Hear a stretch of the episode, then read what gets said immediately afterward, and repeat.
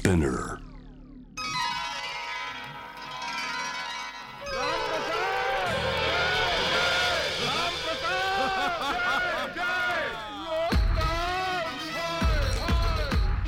トキオトキオカリークラブトキオカリークラブ何しろ僕はあのバスマティとかうんうん長粒の米に対する結構愛情がすごくて、ええあー。その稲田さんは日本米にかけるカレーもきちんと開発できるっていう、うんまあそれはやりたいですよね、ううん。ん。僕があの自分で作ってもうん。どうしても日本米に合うカレーが作れないんですよね、うん。その日本のルーを作る、ええ。使うカレー以外では。それはどうやったらできるのかなっていうのはちょっと。なんなんでしょうね。でも自分もやっぱもうさっきの話であの、まあ、バスマっていうか潮流米。本当に潮流カレーそのものよりも潮流米が入り口になってインド料理入ったようなものなんで、ずっとそのあの日本米は、まあ、たとえお店で出すとしてもちょっとしょうがないからうん。日本米もだうん。出そうみんなのためにみたいな感じだったのが。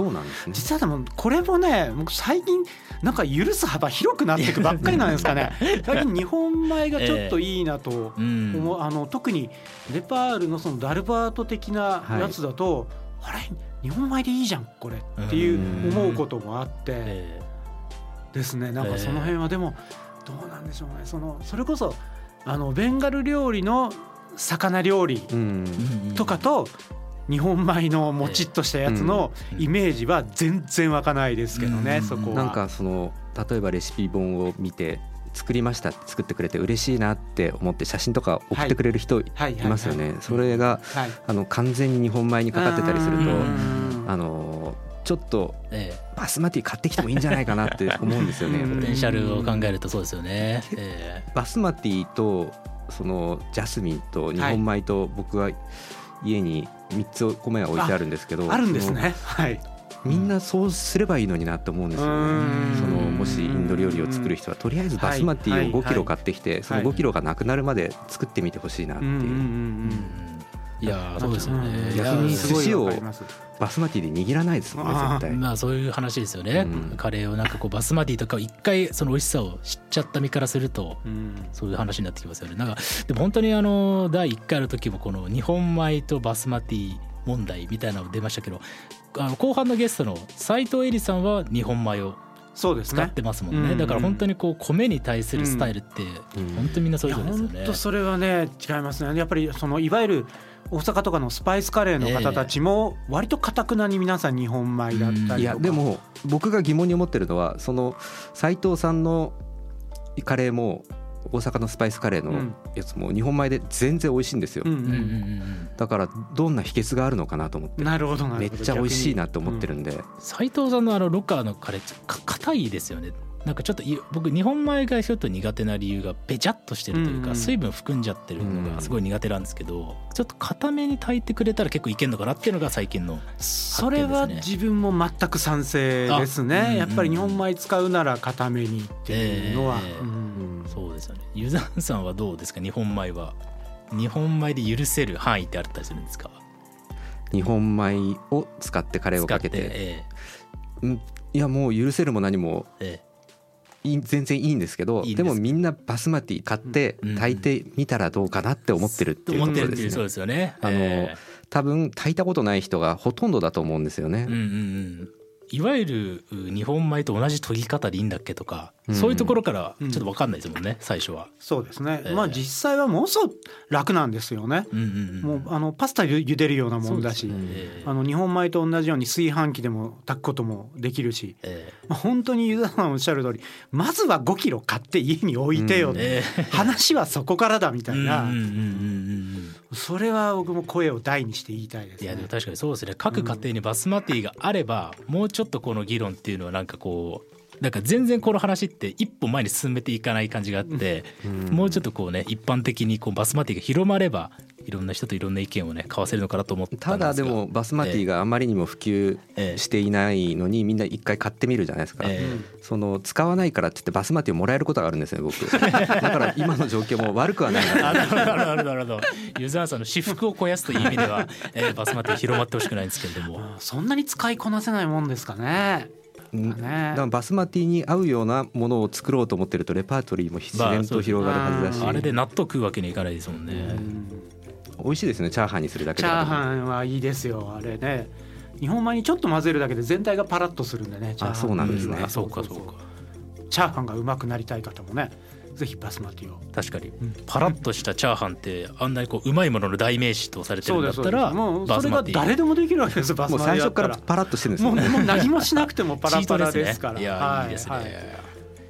あのユザンさんが先日発明されたカレーの素晴らしい器があるじゃないですか。カレー仕切りがねはい。仕切りが可動式の。はい仕切りが取れるカレー皿。なんかあれ賞をもらったとかちらっと聞いたんですけど。あの賞というかその地区があのハサミ焼きっていうのでその九州の方の地区なんですけど、そこの衣装登録審査委員会で、その優秀賞として表彰を受けたみすたいごい。でもうちょっとな何のことだか僕もよく分かってないんですけどいやいやいや。なんかものすごく生産者が喜んでいるってことだけが伝わってきて、最高じゃないですか。意味意味は分からないけどよかったねっていう。うんうんところなんですよね。これねなんかうん聞いてる方もしかしたらビジュアルでイメージしづらいかもしれないですけどどうやってググったら出てきますかね？まああのユザンさんカレー皿もうとうとうユザーンって入れるだけで出てくるかもしれない。ついにはいついにいやはいもう革命的で今までありそうでなかった大発明だと思って僕初めて見た時震えたんですけどみんな欲しいじゃないですか？カレー好きな人カレー作る人は。だと思いますよね。ですよねあれね。あの仕切りが基本的には4つに分かれてるんですよね、うん。ご飯の場所とおかずを3つ置ける場所ができているみたいな。インドにはよくある仕切り付きのカレー皿なんですけどそれの1つの仕切りが取れるようになっててそうすると大きめのカレースペースとうん。あのおかずスペースとご飯というふうに変化ができると。でうん。裏返すとご飯少なめっていうのもできるようになっててこれがずっと欲しいなと思ってたのをうん。作ってみたって感じですね作ってみたら本当に便利だったんですよ。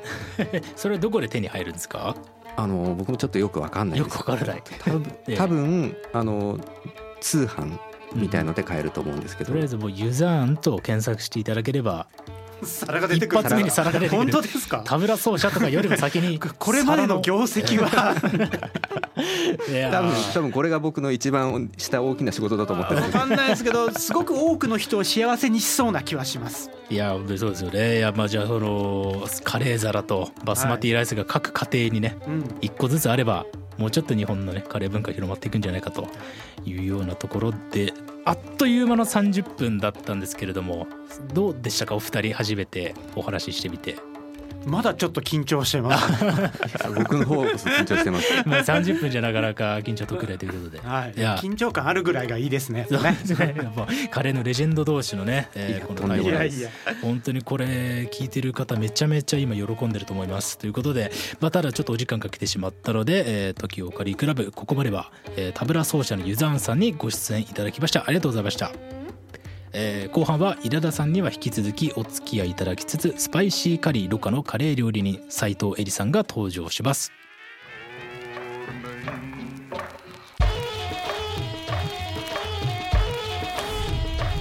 トキオカリークラ TOKIO カリークラブ